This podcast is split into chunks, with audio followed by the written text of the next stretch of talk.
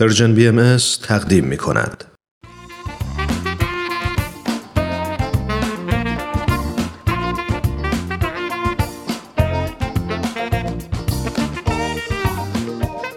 همراه های عزیز سلام فکر می کنم که خیلی از شما با داستان های الهام بخش سوپ جوجه آشنا شدید مجموعه که میشنوید برگرفته از کتاب سوپ جوجه برای روح و ترجمه علی اکبر راستگار محمودزاده است.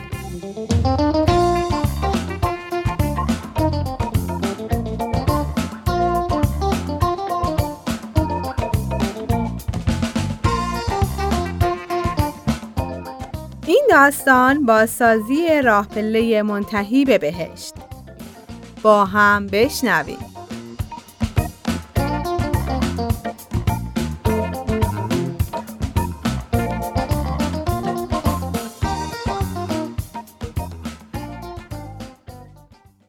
مدرسه ای که من می‌رفتم خارج از شهر و انتهای تپه‌ای که خونمون اونجا بود قرار داشت.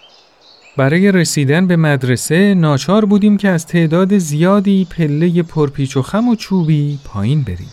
من اون موقع ها به دفعات تعداد پله ها رو شمرده بودم. تعداد دقیق اونا الان یادم نیست ولی بدون شک بیشتر از صد تا بودن. این پله ها به مرور زمان فرسوده شدن و چند سال پیش به کلی از بین رفتن. تا مدت ها بعد از شروع سال تحصیلی وقتی کلاس اول بودم به محض شنیدن زنگ تفریح میدویدم تو حیات مدرسه و از اونجا به پله ها خیره می شدم. مادرم وسط راپله های چوبی مثل کسی که تک و تنها توی استادیوم خالی نشسته باشه میشست و به من نگاه می‌کرد و به هم دست تکون می‌داد. این کار یه توافقنامه دو جانبه بین من و اون بود. چون من هیچ علاقه به مدرسه رفتن و دور شدن از خونه و مادرم نداشتم به خاطر همین مادرم این نقشه رو کشید. هر روز صبح چند ساعت بعد از رفتن من به مدرسه اون دست از کار می‌کشید و خودشو به پاگرد پله ها میرسوند. مادرم به هم قول داده بود که تو هر زنگ تفریح تا وسط پله ها پایین بیاد و به من نگاه کنه.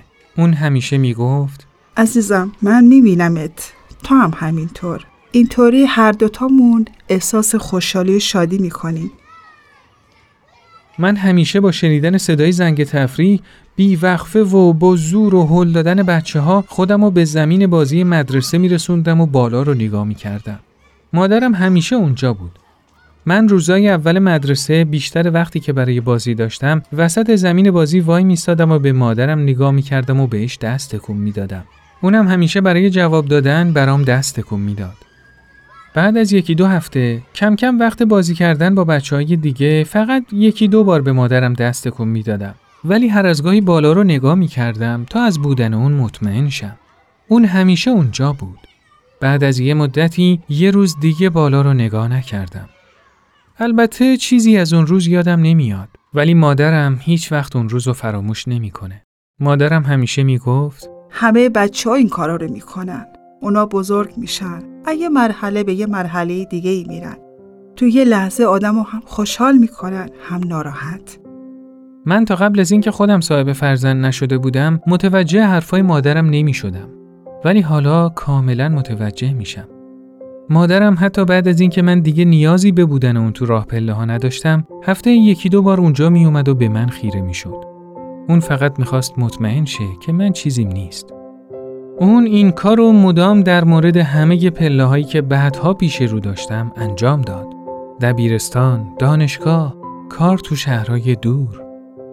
اون همین رفتار رو در مورد پدرم، خواهر و برادرام، دخترای برادرش، پسرای خواهرش، خاله ها و داییا، نوه ها، دوستا، همسایه ها، حتی غریبه ها انجام می‌داد. مادرم سالهای سال اینطوری رفتار می‌کرد و همینطوری بود که بود. اون همیشه می‌گفت مادر هیچ وقت نمی‌تونه از مادر بودن خودش دست بکشه. اینو همیشه یادتون باشه.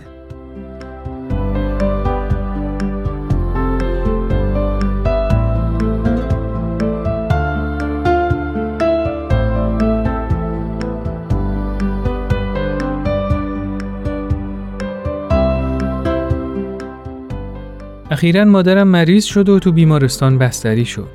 یه روز از محل کارم باهاش تماس گرفتم. اون تو پنسیلوانیا بستری بود و دفتر کار من تو آریزونا بود. دیگه دیر وقت بود و اون می‌دونست که من دارم از محل کارم خارج میشم. الو بفرمایید سلام مامان خوبی؟ حالت چطوره بهتری؟ سلام عزیزم چطوری مامان جان من خوبم شکر خدا بهتر که نه. یه کمی درد دارم هنوز. دکترها و پرستارا میان بهم سر می‌زنن. خواهرتم اینجاست. فعلا شکر خدا یه نفسی میاد و میره. خوبم. نگران نباشید. تو خوبی؟ خانمت بچهات همه خوبن؟ بله مامان مرسی. ما همه خوبی. دکترها چی گفتن؟ جواب آزمایش چطور بود؟ هنوز جواب آزمایشات نیومده مامان جان. نگران نباش. دکتر ارتوپدم گفت که فعلا باید چند هفته استراحت مطلق کنم تا لگنم جوش بخوره. تو کجایی الان؟ فکر کنم که دیگه می‌خوای بری خونه ها؟ آره مامان دیگه الان راه میفتم برم خونه. ببین مامان جان موقع رفتن خونه با احتیاط رانندگی کن. من همیشه نگرانتم. باشه مامان مواظب خودت باش. چشم مامان همیشه نگران من بودی. واقعا ازت ممنونم. خب دیگه بیشتر از این مزاحمت نمیشم. شما هم برو استراحت کن. قربونت برم پسرم. بازم میگم مواظب خودت باش. چشم مامان جان. خداحافظ عزیزم. شبت بخیر. به همه سلام برسون. خداحافظ. مادرم به سرطان مبتلا بود. ذات و گرفته بود. متاسفانه زمین خورده بود و استخوان لگنش هم شکسته بود. اما با همه این دردایی که داشت بازم نگران من بود. در تمام مدتی که تو بیمارستان بستری بود همه دکترا، متخصصا، پرستارا و مددکارا فقط سه تا جمله از اون شنیده بودن. خوبم، متشکرم، دوستت دارم.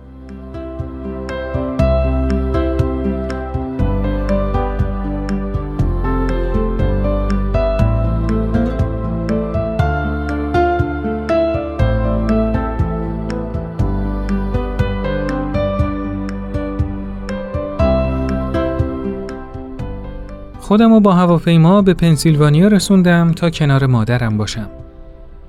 تو بیمارستان دوتایی کلی گفتیم و خندیدیم و با عکسای خانوادگیمون نگاه کردیم. اون از این که من اکثر مواقع از بچه ها دور بودم یک کمی نگران بود. من متوجه شدم که والدین هم مثل بچه ها از یه مرحله به مرحله دیگه میرن و آدم و تو یه لحظه هم خوشحال می‌کنن هم ناراحت. تو اتاقش میشستم و نگاش می‌کردم و سعی می‌کردم حرفاشو تجسم کنم. حرفایی که بیشتر درباره برگشتن به خونه و پختن کلوچه و شیرینی برای ما بود.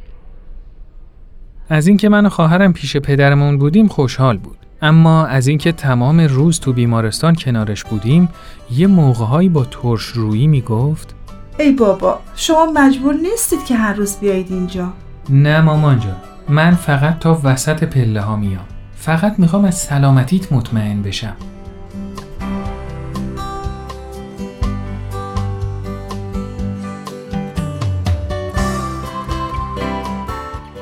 یه روز بین زنگ تفریح بود که اون دیگه بالا رو نگاه نکرد.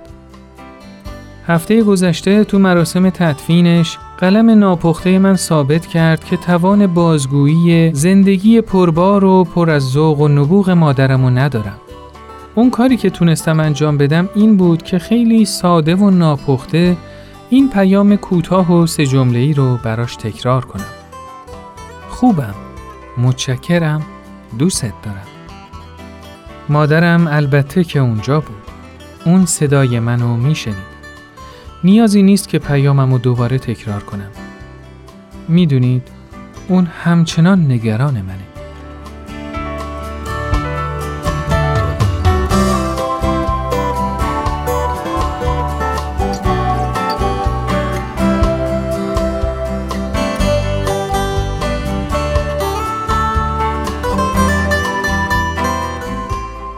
خب دوستای عزیز این قسمت از برنامهمون به پایان رسید برنامه که شنیدید کاری بود از پرژن بی ام از شما خیلی ممنونیم که تا اینجا ما رو همراهی کردید. تا برنامه بعد خدایا رو نگهدارتون.